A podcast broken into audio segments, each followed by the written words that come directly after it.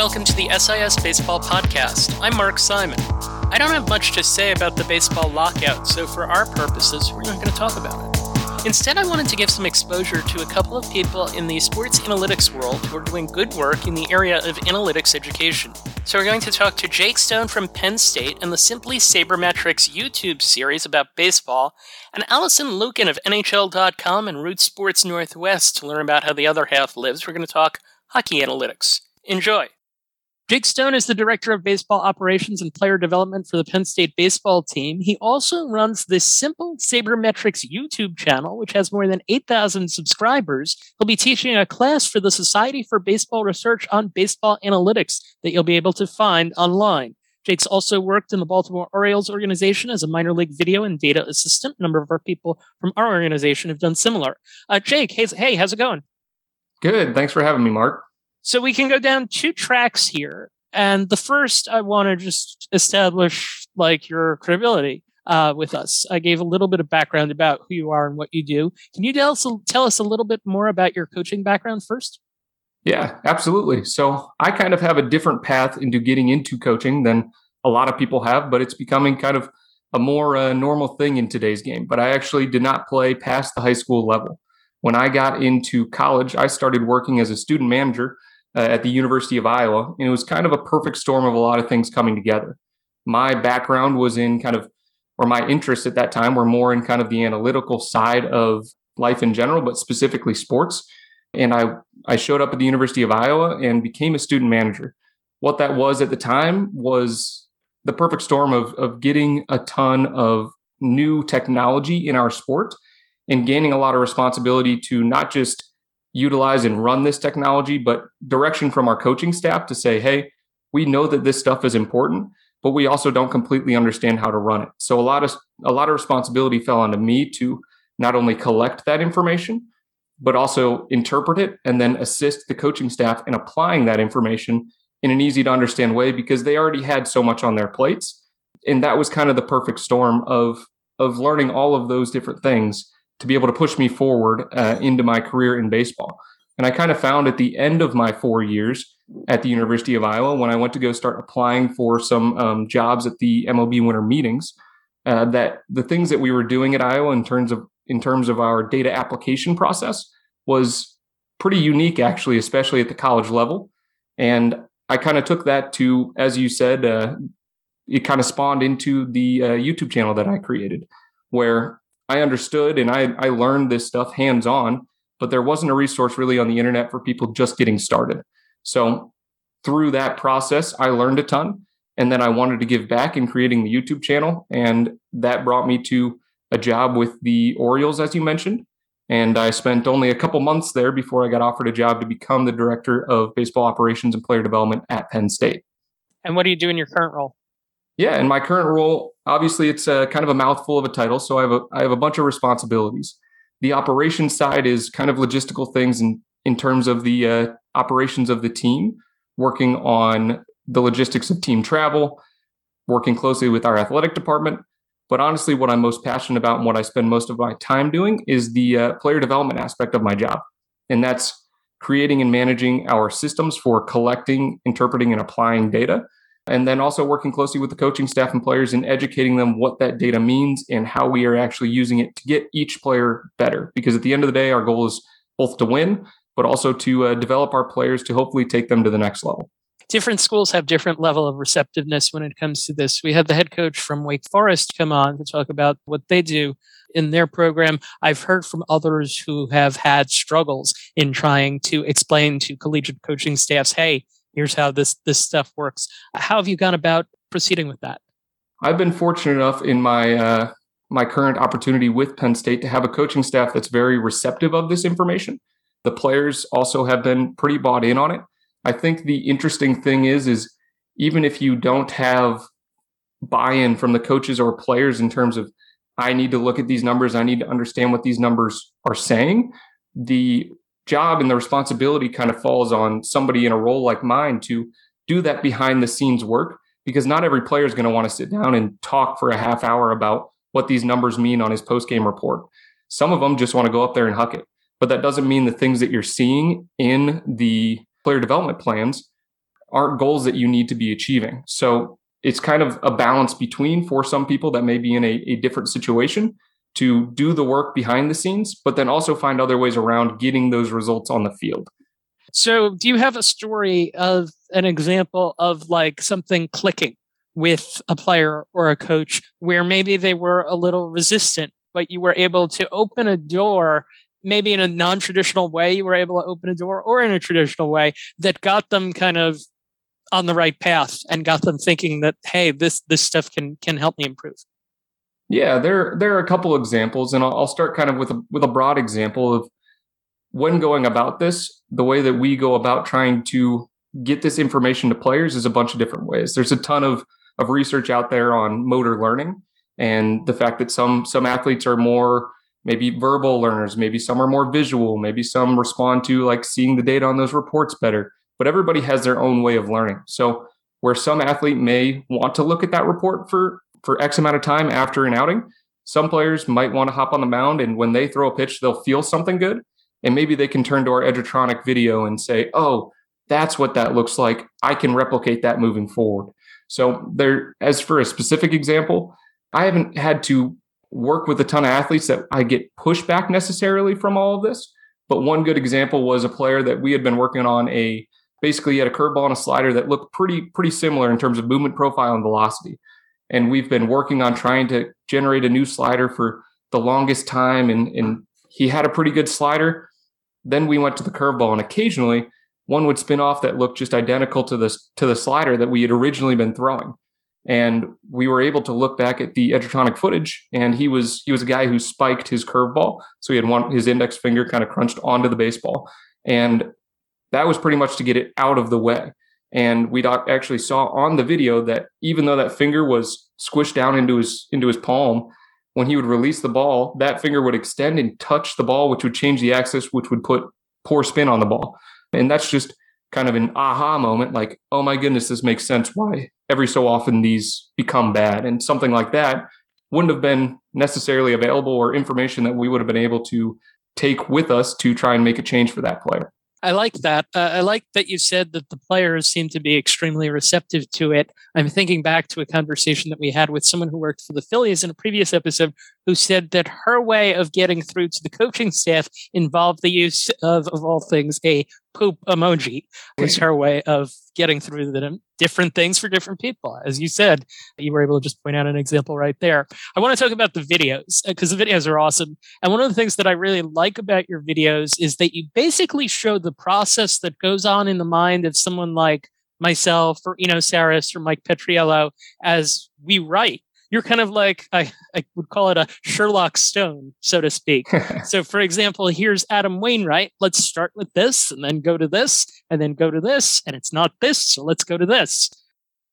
What he is doing right, no pun intended, is that his sinker ranks as the 23rd best pitch in the majors this year, in the second best of all sinkers. His called strikes percentage is way up to 45.4%. That ranks 10th best among pitchers who have had 200 sinkers taken and his strikes called at the edge of the zone has increased to a crazy 55%, ranking first among all starting pitchers. So these are a few things that have aided in his resurgence. The other important thing to note is that his expected wOBA on his sinker is 338, one of the biggest splits in all of the league. So of course he may be benefiting from some luck this season too. I'm curious about the approaches that you take for evaluating pitchers and hitters in these videos, and if there's an example or two that you'd like to point out.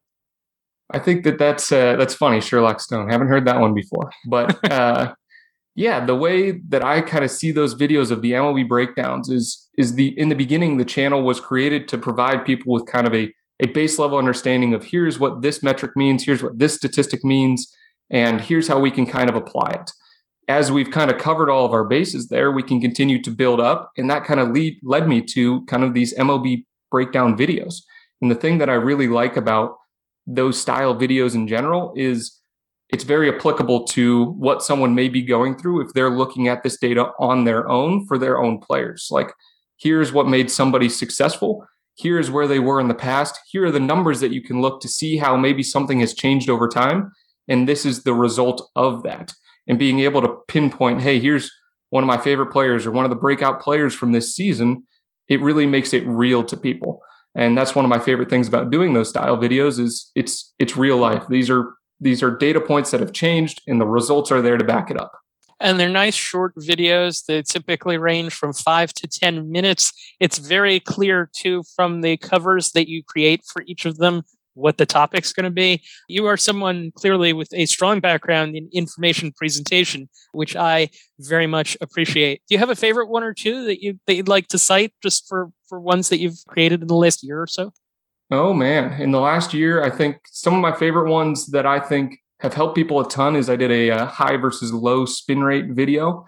That's something that is a little bit clearer now to people, but people just getting started hearing all the information about the sticky stuff and higher spin rates better it's it's very applicable to some more people to understand like yes higher spin rate is is more rare and there are benefits of each but just because you may have low spin rate or an athlete with low spin rate doesn't necessarily mean they're any worse. You just need to understand that for the way that they're pitching and being able to use again another example of a, a pair of big leaguers kind of helps illustrate that point.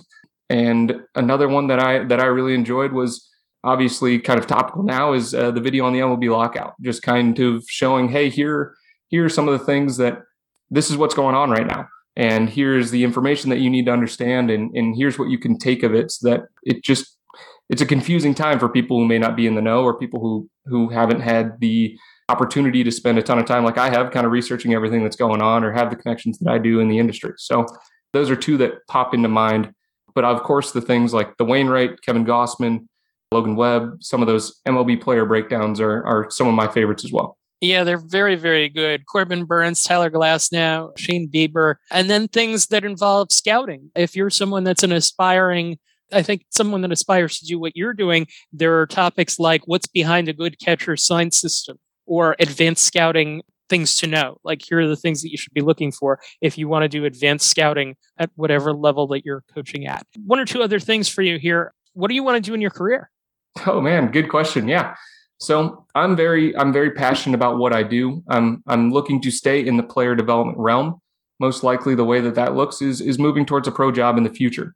The way that I've kind of gone about it is is I'm really passionate about teaching, obviously through my simple sabermetrics work. So that could look anywhere from managing kind of minor league operations in terms of player development or the operation and implementation of data or technology or getting into some sort of coaching role similar to kind of the the responsibilities that I have right now in my current role in terms of I kind of act as the translator between the data and the front office and the players and the coaches in terms of understanding what this stuff actually means and how we can actually grow from it.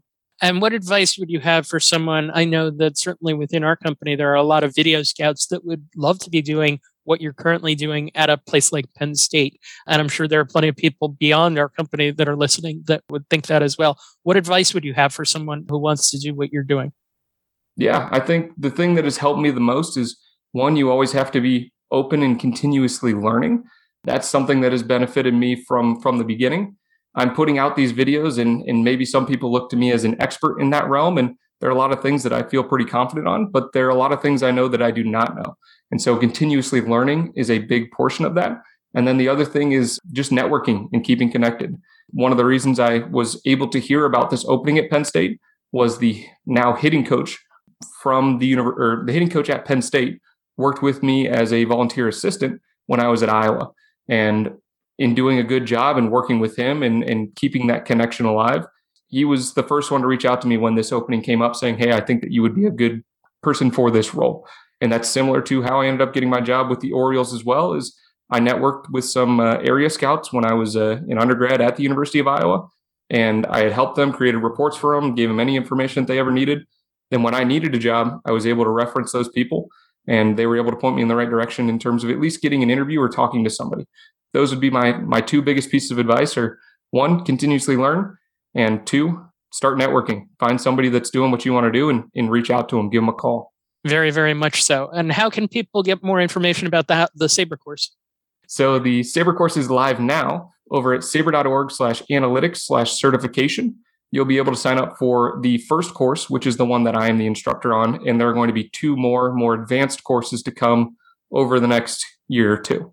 Conversational analytics and critical thinking in baseball, I believe, is the title of the first one, right? Yes, it is. Excellent. Jake Stone, thank you for taking the time to join us. Best of luck. Thank you very much, Mark. Those of you who are regular listeners know that we like to dabble outside of baseball every so often. We've talked about the analytic strategies and approaches to stand up comedy, hurricane predictions, and Jeopardy! And today I wanted to look at another sport and one that our company doesn't cover, which disqualifies football and basketball. So we turn to hockey and welcome in one of the top analytic writers in the sport, Allison Lukan of Root Sports Northwest and NHL.com. Hey, Allison. Hello. Thanks for having me. So Allison previously covered the Blue Jackets for The Athletic, where she was able to do one of my favorite things, talk shop with players and combine that with data analysis. Now she does something similar with the Kraken, particularly with a regular column analytics with Allison. So I guess my first question, and these uh, articles will be linked in the show notes. What's the goal of what you're trying to do with the pieces that you're writing about hockey analytics for NHL.com? As you said, basically we have a series called Analytics with Allison, and the Seattle market is familiar with hockey. They've had other levels of hockey here for quite some time. But with NHL hockey coming to the area, we wanted to introduce fans both to NHL level hockey, to hockey in general, if maybe they hadn't followed the sport before, and then also bring to the table a way to think about the sport analytically. So it's just touching on a player or maybe introducing a stat or talking about a concept to give fans who are interested in understanding the game, either from an entry level or from a deeper analytical level, a look into that way of thinking about the game. One of the cool things that you do with those pieces is you take something that's relatable from like the last week or two that Dave Hakstol, the coach, may have said, or that you saw from a player that happened in a game. And it allows you to, I guess, make the connections a little easier. So our company's business is based on being able to chart the game, combining what we see on TV with something like what StatCast tracks. And we run into plenty of issues with that. As an introductory kind of thing for our audience, what are the big challenges that the hockey analytics community, both the public and private one, face at this time? Yeah, I mean, I think that what hockey faces, their biggest challenge, particularly publicly, is that of the major sports, hockey is probably the farthest behind for what is a very complex game. The majority of our public facing analysis, at least the ones that the stuff that we can do quickly in real time, is based on shot data. That's really the only thing we can get real time. Anything else like passing data or positional data or formation data or strategic thought that all has to come either with delay through camera based tracking or through manual tracking. Yeah, and I can imagine that the process for that is I know what the process is for what we do, and our and the and baseball is a slow sport. I can only imagine what what the process is like trying to track if you were going to try to track passing or you know things like entries and exits and all those sorts of things. So i can imagine quite a lot of difficulty in that. What are some i'm just curious what are some of the better things you've seen with regards to that? Yeah i mean i think that you know there's Corey Sznajder is an individual who is amazing and he he he sets on a project every year to manually track every single NHL game. So he gives us information on rush chances, for checking, passing both at a player, and then, of course, he can consolidate that to a team level. And then, depending on what your budget is, either as an organization or if you're in the, a member of the media, you can get access to companies like Sportlogiq that do have camera based tracking. Um, Stathletes is another one where they can share some data that usually you can get within 24 hours or so from them. Those are some some key things and then a lot of individuals i've done some of it you know depending on a passion project or an idea you really want to explore you can sit down and do a bunch of manual tracking. It just takes time. Right absolutely. So one thing that I've always wanted to do is I watch the Rangers a lot, and Sam Rosen and Joe Micheletti have been the broadcasters for a long time. Before that, Sam Rosen and John Davidson.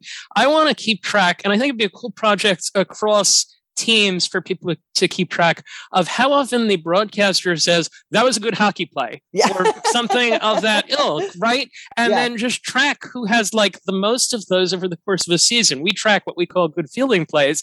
To me, like there are so many things in hockey that are unaccounted for, like the battles along the wall or the good play, a deflection in a two on one, a deflection by the defenseman to keep the pass from being made or to force a, to cut off the angle to force a bad shot. There's so much stuff that can't be tracked or that isn't tracked just because it would require incredible manpower. But I want to talk about things that are tracked. And in hockey, you have stuff like Corsi, which is just things like shot attempts, and then expected goals, which takes into account like what you were talking about that we have shot data and we have all sorts of models in baseball to look at expected performance. Can you explain to us expected goals and the flexibility it has in uh, in evaluating teams individuals and goalies? Sure. You know and again the people who are doing this work are just wizards because they're working with limited information. But expected goals is shot quality is what we'd like to call it, particularly to make it a little bit more accessible. We'll look at things depending on the model, and there's about five or six out there in the public space that will look at things like what type of shot was taken, where was the shot taken, what is the game state? So was a team on the power play, or were they playing at even strength, or what you know what was how much time was left? What is the score? Was there a rebound before the shot was taken and then any other kind of little you know flavor or spice that each creator has wanted to add some models include was it a shot off a turnover was it a rush shot what handedness is the shooter. Some models include things like rink bias. We know that at some rinks, certain things seem to trend more highly or less highly a certain type of event. And then we also can look at things like shift length and where we might be in the game from a time perspective, particularly if it's a power play. So it's a really creative application of the data that we do have to try and extrapolate how dangerous each shot is that gets taken on the ice. It's maximizing everything that's available within the hockey data sphere. Is there a, a wish list for you of something that you'd like for it to be incorporated into that that currently isn't? Oh yeah, um, you know, you know, I think that if we could really start to get to a point of incorporating more about the shooter, things that we knew about the shooter, and some models are starting to do that. I mentioned passing data. If we could incorporate the danger of a pre shot pass, where did it come from? How fast was it between the pass and the shot? Was there any sort of traffic between the shooter and the goaltender? Was the goaltender screened? Was the shooter pressured? And if so, from where and by whom? I think those things, when I talk to, to NHL players, those are things that they think matter. And so I'd love to see if we could incorporate them as well. That's something that was particularly cool from your writing is that, as you said, you've talked to players about analytics. And I think there's an understanding, okay, they don't necessarily have to know the exacts, but they can essentially be a helpful piece here is there a player in particular that was really insightful uh, when it came to this? You know, I've always really enjoyed a couple players. Josh Anderson, who's currently with the Habs, was always great talking to me about systems based stuff. So if I was asking, you know, why are you setting up this way? How are you setting up? What's the point? He would always make time to talk to me about that. And Seth Jones was always willing to talk about the, the thought process of the game. And, you know, for me, it's always been very important that when I go in to talk to a player or even a coach, it's any mention of anything statistical or analytical barely comes into the conversation. We're talking about hockey and it's my job to translate what the stat defines or what the stat implies or measures into things that they think versus coming in and trying to make them understand analytics. That's not my job. That's not their job. It's my job to translate what I'm asking into hockey terms so that they can speak to me in the language that they're most comfortable in. Right. And I think that that was one of the I don't want to say like errors, but one of the experiences that people had in the earlier days of baseball analytics too was that there was a little bit of a force feeding of it upon yeah. people. And it's it's good to see that in hockey there's an understanding that force feeding it is not necessarily the way to go. So at our company, uh, one of the big things that we track is defense. And I've been watching hockey since I was like seven. So we're going to be coming up on 40 years. And I'm still trying to figure out a lot of things. I root for the Rangers just to make this kind of relatable. And they've got the Norris Trophy winner, yep, Adam Fox. Yep. yep. But I feel like he's considered a good defenseman because of his offensive game. Whereas someone who I think should have been considered during his time with the Rangers, Ryan McDonagh, now with Tampa, he's a very defensive oriented defenseman. And I say all this to get to what I think is a fairly simple question. What are the best advanced stat tools for evaluating individual player defensive performance given what we have right now? well, I, I am known, I tell anyone who will listen that my holy grail in hockey is finding a way to accurately evaluate defense because we don't really have it. You know, the the question I always pose, and I've had great conversations. Ian Cole, who's a defenseman, he and I had long conversations about this of how do you measure the absence of something happening?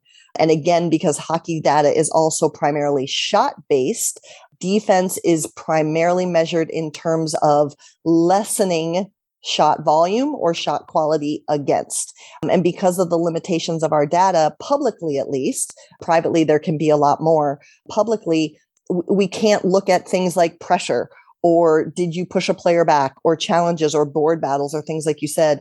And something I wrote quite a few years ago now was talking about exactly your point, which is when the league says best defenseman, it's usually a defender who also puts up a lot of points.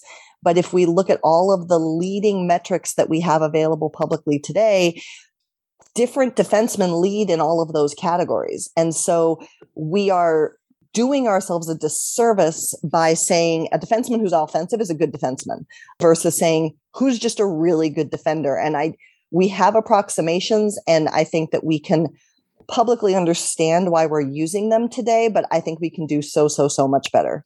One thing that I think would be fascinating to do, I was just thinking about this, is to see who the coaches put on the ice in the final minute of a one goal game to try to preserve that lead to see if coach's perception matches what, what's actually uh, out there. And I can remember there was a game earlier this year where Fox was not on the ice in the final seconds of the game. That was close.